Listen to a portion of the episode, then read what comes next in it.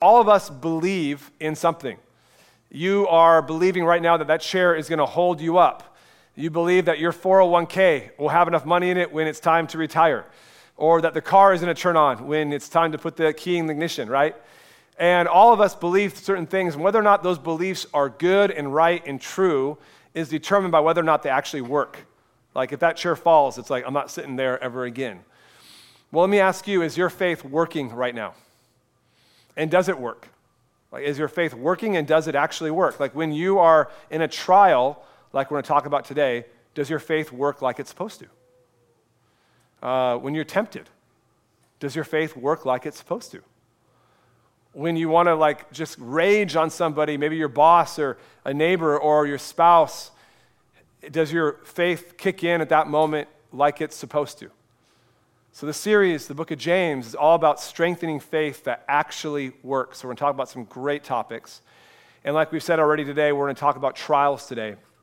And Lee Blattner uh, has the teaching duties today. Lee is our pastor in resident. He's finishing his master's degree at Biola University. On the tail end of it, I think you graduate this May, I believe. So we joked around that we're not going to get you a birthday cake. We'll just get you more books to read. Okay? Is that okay? No, he's like, no, I don't want that. Give me a birthday cake. Give me a cake of some kind. And Lee has been preparing all week. He's been studying, but most importantly, he's been praying. He's been praying for you and that God's word would speak and encourage you um, in this passage. So if you have your Bibles, turn to James chapter 1, and let's give a warm, warm welcome to Lee. Come on up, Lee. Thanks, dude. Hey, thanks. I am excited to be here. James is a really great book, and this is going to be a great study. You know, uh, this, is, this is my service. This is the service I go to. We're the group of people that think that 9 a.m. is too early to go somewhere. And, and you know, I, I feel that.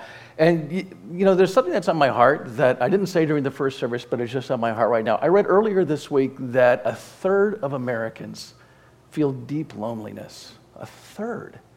And, and more than half said that nobody in their life really knows them well, and they long for deeper relationships. And I'm here to say if that's, there's no reason why that should be anybody at this church. No reason at all.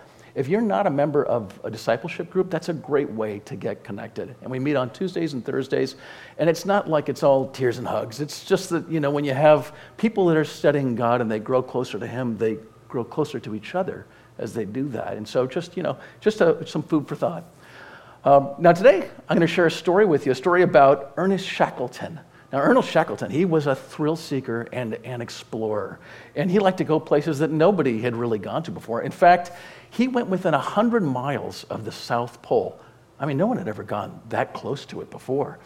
So it made sense that when he set out to do the first trans-Antarctic expedition, there were a lot of guys that wanted to join his crew. Now, if you're like me, you're kind of thinking about it and you say, man, I do not get the attraction. Why would you want to go to Antarctica, not even on a cruise ship? Well, you know, it, this was undiscovered country for them. And so it was thrilling. It was an adventure. So they gathered their funds. They christened their ship the Endurance. What a great name, the Endurance. That name would really pay off later on for them. And then, five days before they set sail, World War I breaks out.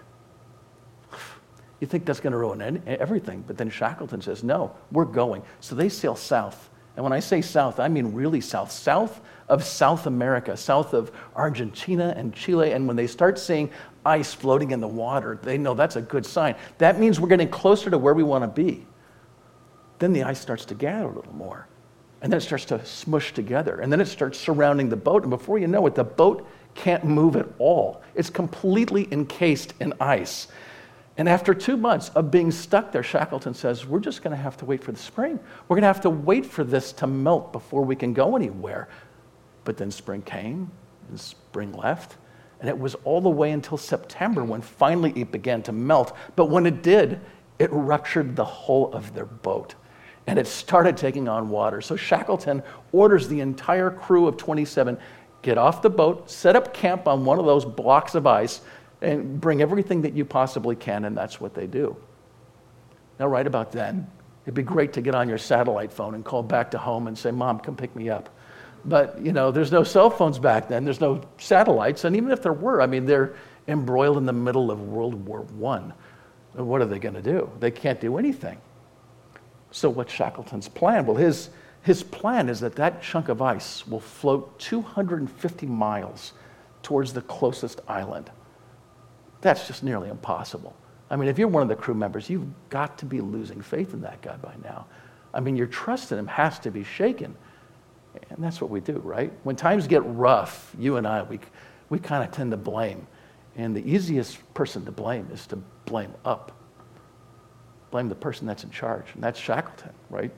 I mean, yeah, I went on this voyage. I knew the risks. I knew that maybe I could get into danger. And yeah, the ice wasn't really Shackleton's fault, but it isn't my fault. So it's got to be your fault, right?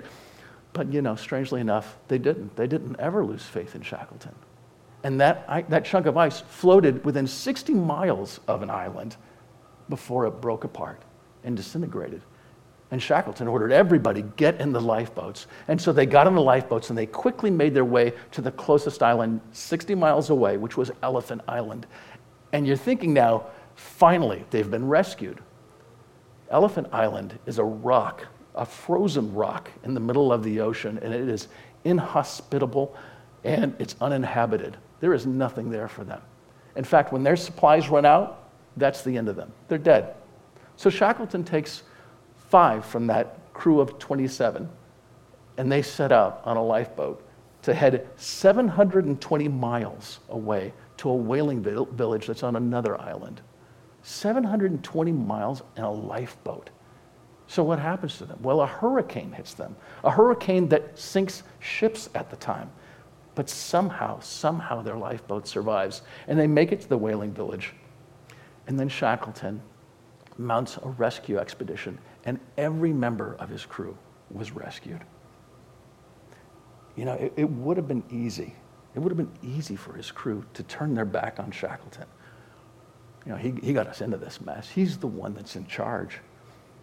But, you know, in the end, their trust was really well placed because he would move heaven and earth to make sure that they were safe. He even put himself in harm's way. Now, I, I, I, suspect that on a sheet of ice in the middle of the Antarctic that there aren't any atheists, right?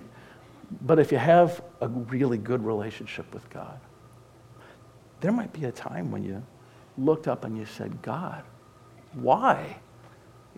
Why did you put me here on this? on this chunk of ice. Why, why didn't you just take me if you're going to take me? Why do I have to be here and suffer? You might not see the good that was going to happen down the road. You know, people long ago, particularly the Jewish culture, they thought that when you were, whether you were blessed or whether you were cursed, it had a lot to do with your relationship with God. Now, you know that's not true, right? I mean, there are tons of people uh, that, that have been, uh, that are faithful, and yet they were suffering. You just read and hear.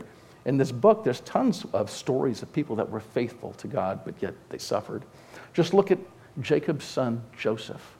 Now, he was betrayed by his brothers. They threw him in a cistern, and then they sold him into slavery. I mean, that was just awful. And then later, he ends up in prison. A lot of people, a lot of people would say, God, you've turned your back on me, and now I'm turning my back on you. But Joseph was faithful. Yeah, what, he even said to his brothers later on, What you meant for evil, what you meant to harm me, God used for good. And that just, that just about seems impossible, but that's what happens. You know, there are plenty of people in here that were, and people throughout history that were faithful and suffered. You know, sometimes life gives you that gut punch you know, the kind of thing that just takes your breath away and you're just reeling from it. It's in those moments that you ask, how do you respond to difficult times that dare you to turn away from God? How do you respond to difficult times that dare you to turn away from God? In other words, how do you muster the faith to trust that God has really got this? We're going to find our answers today in James. Now, James is a small book, it's only about five pages, and it's near the end of your Bible. So if you hit Revelations, you've gone too far. It's right after Hebrews.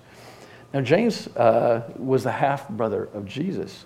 Paul talks about him in 1 Corinthians, he talks about him in Galatians, and Luke talks about him in Acts. And even a first century historian named Josephus talked about him. Now, he was Jewish, he wasn't Christian. He talked about him, he called him James, the brother of Jesus Christ.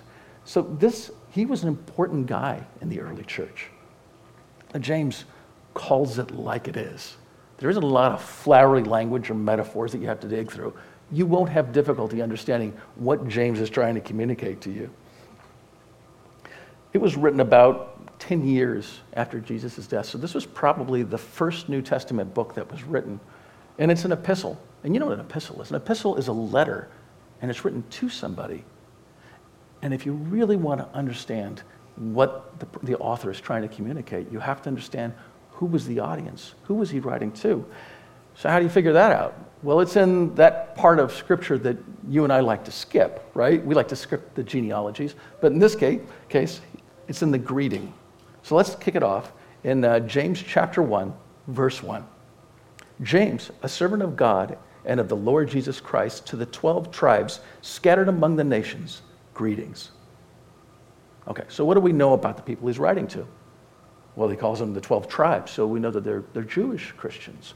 In fact, later on, he says that they, they met in synagogues. Well, that's only Jewish Christians did that. That wasn't what Gentile Christians would do. What do we know about their circumstances?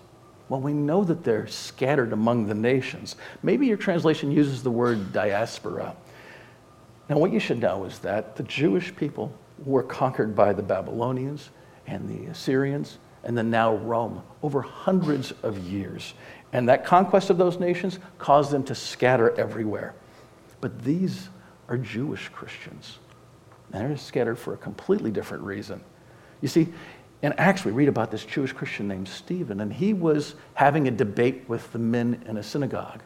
And, you know, he was actually won the debate. He did a great job. And in some respects, he won the battle but lost the war because those guys had him arrested and they brutally stoned him to death.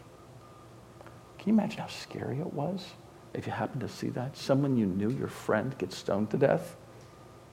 In Acts chapter 8, verse 1, we read, On that day, a great persecution broke out against the church in Jerusalem, and all except the apostles were scattered throughout Judea and Samaria.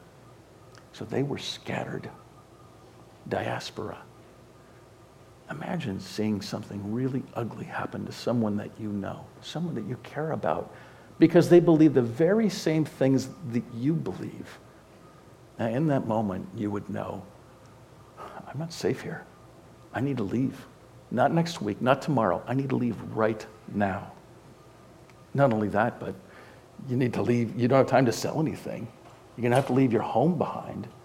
You're going to have to leave your entire godly inheritance behind. You have no credit cards, you have no bank accounts, there's no 401k to dip into. You flee to a place where there's no social safety net, where the strong thrive off the backs of the weak. You're a stranger in a strange land. You're poor, and you're just incredibly vulnerable. Now, these are the people that James is writing about. And, and right about now, they're probably thinking to themselves, if God is really with us, then why isn't He saving us from this? Why isn't He rescuing us from this horrible situation? They desperately needed to understand how to respond to God in the impossible situation that they were in. Now let's pick up in verse 2. Consider it pure joy, my brothers and sisters, whenever you face trials of many kinds, because you know that the testing of your faith produces perseverance. Let perseverance finish its work so that you may be mature and complete, not lacking anything.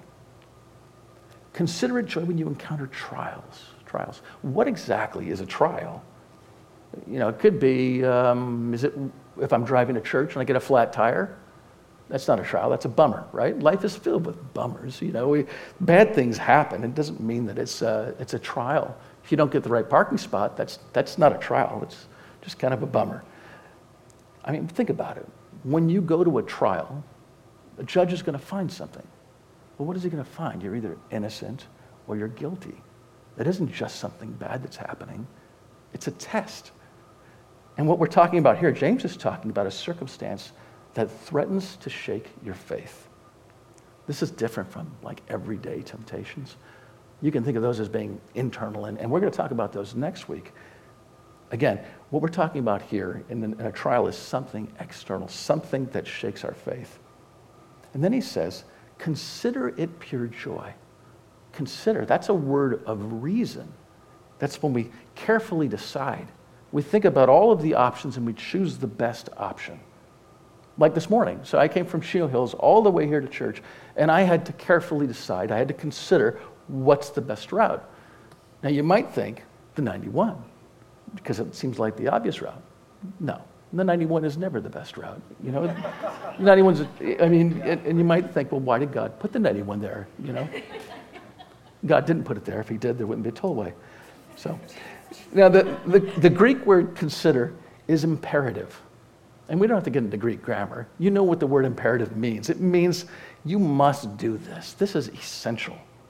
Now, putting it all together, you get uh, when you and I encounter adversity, we need to radically change our perspective because God can use tragic circumstances for good. In other words, God may not have caused it, but if you respond the right way, He can use it. It's like those times when you, when you feel like you're trying to hold back a tidal wave with your bare hands and you just feel overwhelmed and inadequate. Maybe you have a job loss and it feels like the world is just spinning out of control. Maybe when you get home from work, your tank is just empty. There's nothing left. And you're struggling to be the daddy or the mommy that God called you to be. Now, that's a trial that you cannot neglect. You need to lean into that. Maybe your kid's a little bit older and you see them making terrible choices and your heart just aches for, you, for them but you know something inside you feels a little hypocritical because you know deep inside that when you were their age you made some of those exact same choices. Well i'm here to tell you you're not a hypocrite. It's because you went down that road that you know where it leads. You know it can feel like it can feel like we're in a raft with no oars in the middle of the ocean with no land in sight and we're just sitting there. And for some of us that, that raft is fear for some of us, the raft is in the middle of an ocean of grief. When you're on that raft, I know what you're praying because I'm praying the same thing too. You're saying, God, get me off this raft. Rescue me from this terrible place. Lord, heal my marriage. Father, take this addiction from me. We ask that God will save us, right? And maybe He will. And how glorious is that? Because when God gives us those miracles. But you know, maybe, maybe we need to change our prayer a little bit. Maybe we need to be praying, God, what do you have for me on this raft in the middle of this ocean? See, when you respond like that, there's a reason for joy. Because that prayer says, God, I trust that somehow you're going to use this for good. I may not see it now. I may not see it now, but I'm, I'm on board. Thy will be done, not mine. Now, understand, there is, there is no joy in suffering. That's not what I'm trying to say. The joy lies in what is to come. The joy lies in knowing that God is on that raft with you. You know, if I went around this room and I asked every single person, think about the circumstance that led to the most growth in your life. I can guarantee you the vast majority would be stories of pain, of terrible circumstances. And I know that because over many years, I've asked this to many groups of people young adults, old adults, and it's always the same. You know, maybe you've heard the expression that if you, if you want to paint a masterpiece, you have to use dark colors. Well, you know, there's a lot of truth to that because dark times, they can grow us if we respond the right way. Now, if we don't, then we squander that opportunity to grow. Now, for a few of us, for a few of us, gr- the greatest growth in our life came from something beautiful. Maybe the birth of a child. Wow, what a blessing that is. But for most of us, like Lincoln, we're driven to our knees because we had nowhere else to go. And God used those moments, and He'll do it again you know, over time, we work faith like a muscle. It's, it's, no fun to work out, right? You know, you, we, we do it because we like the results.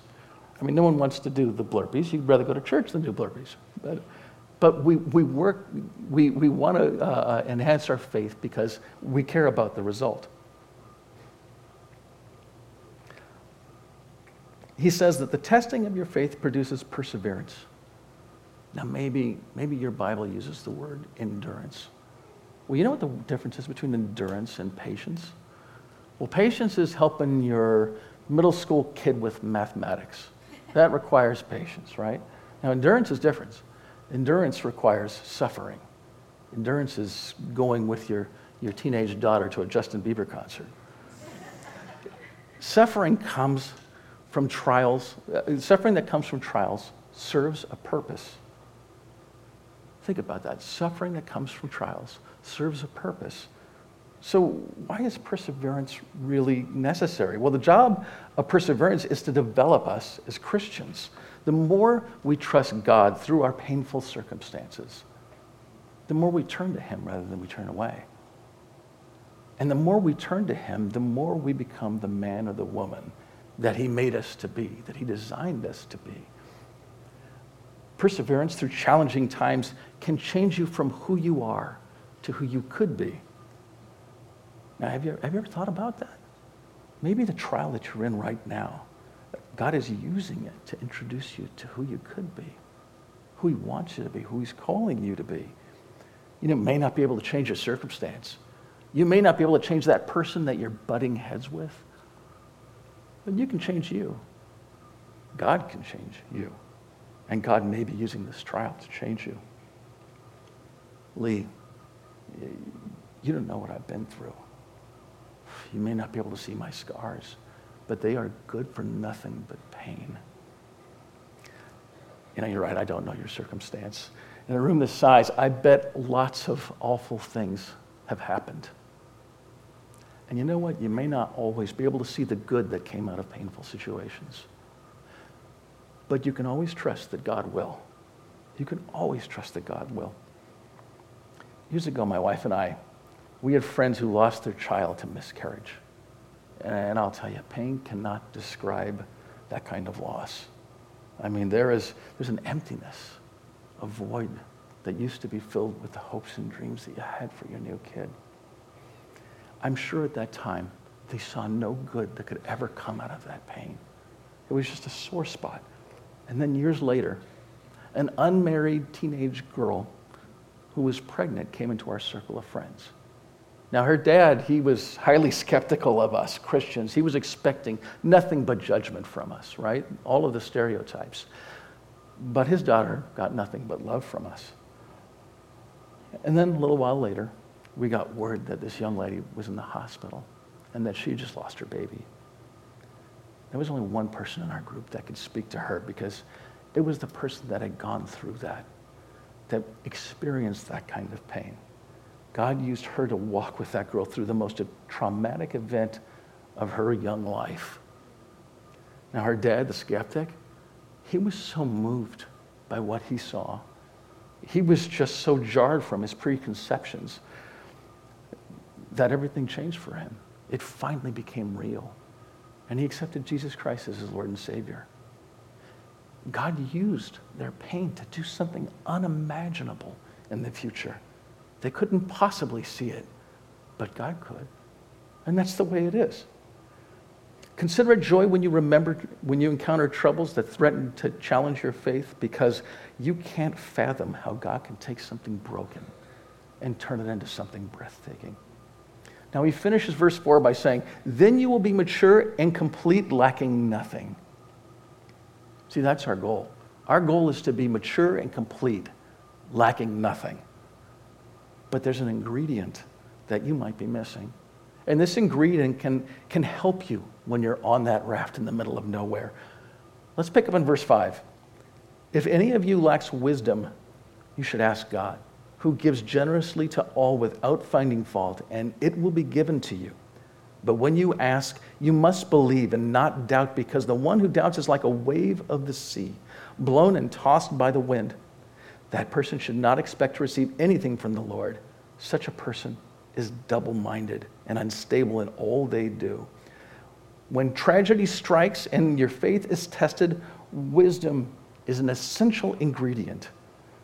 When it feels like it's a storm that you can't weather, God's wisdom will help you through it. Okay, so at this point, maybe it's great. Exactly what is wisdom? And how is it different from knowledge? I mean, can I ask God for knowledge of advanced calculus for my test next week? I mean, you can ask Him, right? But that's not wisdom, that's knowledge. And plenty of us know well educated people who seem to be pretty smart, but they're not wise at all. They're kind of foolish. What we're talking about here is godly wisdom. And godly wisdom here is insight into God's purpose and ways. Think about that insight into God's purpose and ways. Now, I've got to be honest with you, it's probably not going to be something that God's just going to zap you with.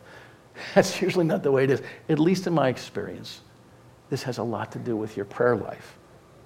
So, the way I've experienced godly wisdom is I bring my pain to God. Then I ask God for wisdom. And now, this is the most difficult part. Then I shut up and listen. And it, it isn't fast, it takes time. And it takes time to discern the difference between the voice in my head and God's voice giving me godly wisdom. You know, a great source of godly wisdom is this book.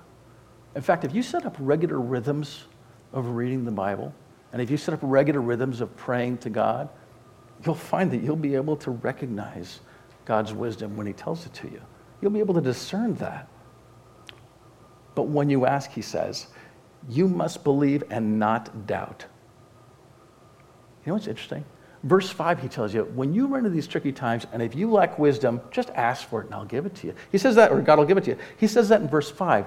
But then he dedicates the whole rest of the passage, verses 6 through 8, to saying, but listen, when you do it, you got to be all in. You can't kid around about this. You can't doubt that God's going to do it. You got to know that God, God's going to do it, that He's going to respond. So, I mean, when I first read this, my question was, why is that so important? Let me put it this way. Let's say you ask a girl on a date, and before she can answer, you turn to another girl and you ask her on a date just in case she says no. Right? Now, does that matter? Yeah, it totally matters. You know, I, I bet you're not going to get that date, right? I bet you're not. You can see that it absolutely matters. See, faith is trusting God will do what he promised to do. He may not give you the answer that you want, he may not give it to you as quickly as you want, and part of his purpose might mean that you have to spend a lot of time on that raft, trusting that God will use it for good, even if you can't see it right now even if you never see it. But Lee, my, my, my situation is different. Nothing that I know will fix the mess that I'm currently in. Listen, I mean, sometimes wisdom can, can get you out of a jam. Sometimes wisdom, godly wisdom can get you out of trouble. But oftentimes, godly wisdom gets you through the trouble. I mean, when the storm is already hit and you're reeling in the aftermath, it's not that godly wisdom won't fix what's already been irreparably damaged, but it can help you through it. Godly wisdom whispers to you. It says, You can trust him. God is faithful. And at the end of your days, when you're sitting next to him and you look back on this, it's all going to make sense, even if it doesn't right now. When you're stuck on that raft, in the middle of the ocean and the storm begins to rage, godly wisdom will help you through it. You know, about 20 years ago, I noticed that my mom started to lose, lose words. And she knew what she wanted to say, but she said right when it came time to say it, she just lost them. And that was the beginning, the first signs of her long battle with dementia. Many of you probably have had family that went through dementia or Alzheimer's. Now, as far as I could tell, he never, she never forgot any of us. But slowly, over the next 10 years, she, she lost the ability to communicate. Dementia is unbelievably cruel. Yeah, it takes the people we love just bit by bit, exposes those ugly parts that we would never want seen. But my mom, she was beautiful through and through. I wish I could be like that. You can bet. You can bet I prayed for God to get me off that raft. You can imagine how I pleaded with him. She's too young. The world is far better with her. I, I'm not ready for this, God. But then in time, my prayers changed. I prayed, God, I can see utterly no good that can come from this. Utterly no good. Show me because I want to believe that you're good. Now, maybe not in so many words, but I was praying God for his wisdom, for, his, for insight into his purpose. And I didn't hear his voice. No, he just opened my eyes. He revealed to me what was happening around me. It was, if, it was as if we were walking together. And he pointed out the beautiful things that I couldn't see in all of my grief. You know, Lee, the world is broken. Everyone dies. Yeah, yeah, God, I know. You know, your wife, did you see how she picked up and she did those ugly bits that nobody wants to do? She loves with her actions. And you might never have seen that. Yeah, Lord, I saw that too. Do you see your nephew wrestling with me right now? Couple months ago, he wouldn't even be bothered to listen to me. Yeah, God, I can't miss that. Do you see the masterpiece I'm finishing in your sister? Yeah. When I saw what God was doing, it didn't make losing my mom less painful. It just helped me endure it. It strengthened my faith. It helped me trust God more. Now, in the 10 years that followed, I lost far too many people I loved. But I'll tell you what, I was able to endure it because of that trial. Because that trial that built my faith and it made me stronger and it made me trust God. How do you respond to difficult times that dare you to turn away from God? Well, you don't turn away. You face God. You remind yourself that God can use this impossible circumstance for something better than you can, than you can ever imagine you ask God for wisdom. Now, don't miss this. Pain can serve a purpose when you walk through it with God. When you invite God to be on that raft with you in the middle of nowhere, the ocean doesn't seem so big, so formidable. Maybe that's where you're at today. Maybe right now there's that relationship that just feels hopelessly damaged. Maybe you feel, feel like you're losing control of your life and you just fear what might happen next. Maybe right now you're turning back to God because sometime in the past you turned away from Him and something inexplicably brought you here today. Well, I'm here to tell you the reason why you're here is because God wants you back. Maybe you lost someone precious to you. And that word joy it just revolts you. It's time. It's time for you to invite God onto your raft, to sit with Him in your hopelessness, in your fear, and your grief, and ask Him for the wisdom you need to persevere. Be courageous enough to trust that the God who made everything, who made everything out of nothing, will use this moment for good. God may not have caused this. But if you respond the right way, He will use it. Would you pray with me?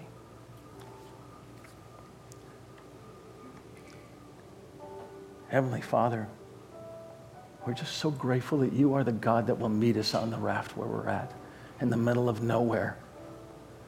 We're so grateful that you'll give us wisdom. You'll give us insight into your purpose. And Lord, I just ask for everyone that is here, everyone that's in a trial today that they would invite you into that place. Lord, for everyone that's not in a trial, that one's in the future, I pray that you would remind them of this message, that they would consider it an opportunity for joy. Heavenly Father, we thank you for being the great God that you are. We pray this in your holy name. Amen. Listen, if you are going through a trial right now, there's a connection card fill it out with the trial that you're going through and drop it off in the basket over there by the seven minute hangout. We would love to just pray for you and walk through this with you. Thanks.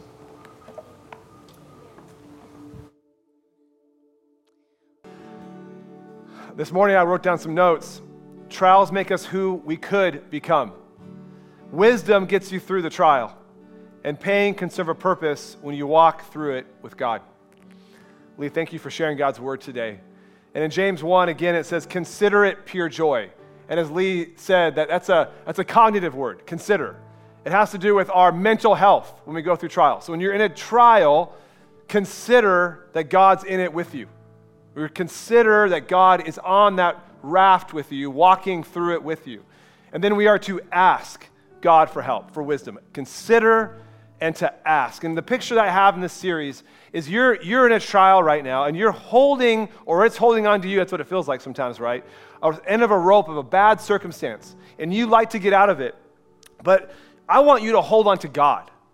And you're in the tension. That's what trial looks like, right? That's what faith looks like. And so, church, I want you to consider that God is in it with you. And then to ask Him, God, give me your help. Be in this with me. And that's all we're trying to do in this series. Is as you're going through something, a faith that works, is a faith that says, I know I'm going through this, but I'm going to hold on to God in the midst of it. And so that's why we really want you to take that card and to not walk out, you know, you didn't name what it is and say, God, like, here's where I need you. Here's what I'm going to consider you being involved in.